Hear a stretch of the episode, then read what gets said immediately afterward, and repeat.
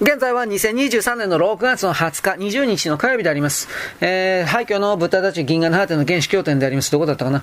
何だったかな？えっ、ー、とね、えっ、ー、とね、えっ、ー、とね、結構長いですが、悟りにあり続けるためには全く何一つしてはならない。それ以外のものは僧侶も死刑も全員今にしがみこう、しがみつこうとする貪欲なただの族だ。多くの場合は、それは世俗よりも始末が悪いと言える。なぜならば彼らは族を超えようとするご体操な仏法とやろこれのみだとばかりに振りかざしているからだ。そんな彼らの寺に救いを求めて入門した決定的な何かが欠落したまま数年を放浪してそういう人たちが時より私と出会う。生粋の本物の全寺でもダメな人たちが私のいい折を訪れる。言いようは言う。やりすぎさ何もかもやりすぎている。だからやらないことを覚えなさい。一見すると彼はまるで生怠けようとばかりに言っている。だが、修行者たちよ。本当に一生懸命に徹底して怠け続けるということは、それそのものがあなたの自尊心を殺すのだと覚えておくことだ。怠けないで努力をするあなたなら、そこにはご立派なあなたがいる。その努力を褒められるあなたがいる。だが、そんなご立派なあなたがいるから、大誤が起きないのだ。大誤を起こすものではない。それは全く気せずして起きるだけだ。だからそのためには全く気せずしての心境をあなたが用意するだけでいい。絶対に待ち構えないこと。しかしそんな方法があるんだろうか。なぜならば、我々は世間でも達成したり希望を持つことを教え込まれた。さらには寺でさえもつかめ分かったかとどやされてきた。だが、それらを全部落とさなかったら無欲の真空の停止点は実現されない。全能坊主の中にはまず求めることがなければダメだ。無欲は後で自然になるなどとのたまうものが大半だ。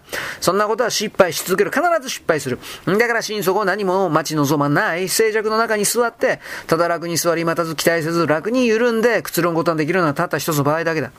それはほとんどあなたが死んでいるようなことだ。恐怖や痛みや危険や病の、病の中での死ではなく、静寂と無意の中でのあなたの死んだような楽な座禅が必要だ。この全く無意味な座禅こそが全く無意味な悟りを可能にする。もしも悟りに意味や意義があったならば、必ずそれにはまた苦悩や混乱をあなたに生み世界に生み出す全く何でもないことが悟りの無垢な美しさだ。そこには仏法などという汚らしい言葉は不要だ。まるで死体のように座ることだが、それは病的な死体ではない。その中でやるということを、根本的に落とすためにたった一つだけやることを私はあなたに指示している。それが茶碗を脳天に乗せることだ。その結果に構わずにとにかく乗せることだ。そしてその結果に構わずにとにかく脳天に留意することだ。本当に心身が座禅の中で死ねる場所はそこにしかない。はい、ここで終わっております。次新しい章、ちょっとだけやります。脱落徹底のために絶対不可欠な行法の第2段階、遊案行。遊案行は全体で約1時間となる実習期間は一生である。頭頂留意。1、座ったら茶碗を乗っけて、海岸でただぼんやりと5分そのまま座る。次に茶碗をどけて目を海岸で、水平から15度ほど上向きにしてさらに少しより目にしつつ、頭頂に強く留意して約1分。2、これ以後はステップ6までは目を閉じて以下のようにする。えい。頭頂から息を吸う気持ちで体の前面を6秒かけて意識を確保させて6秒で尾低骨に到達させる。この時は腹式呼吸であり下腹部が膨らむ。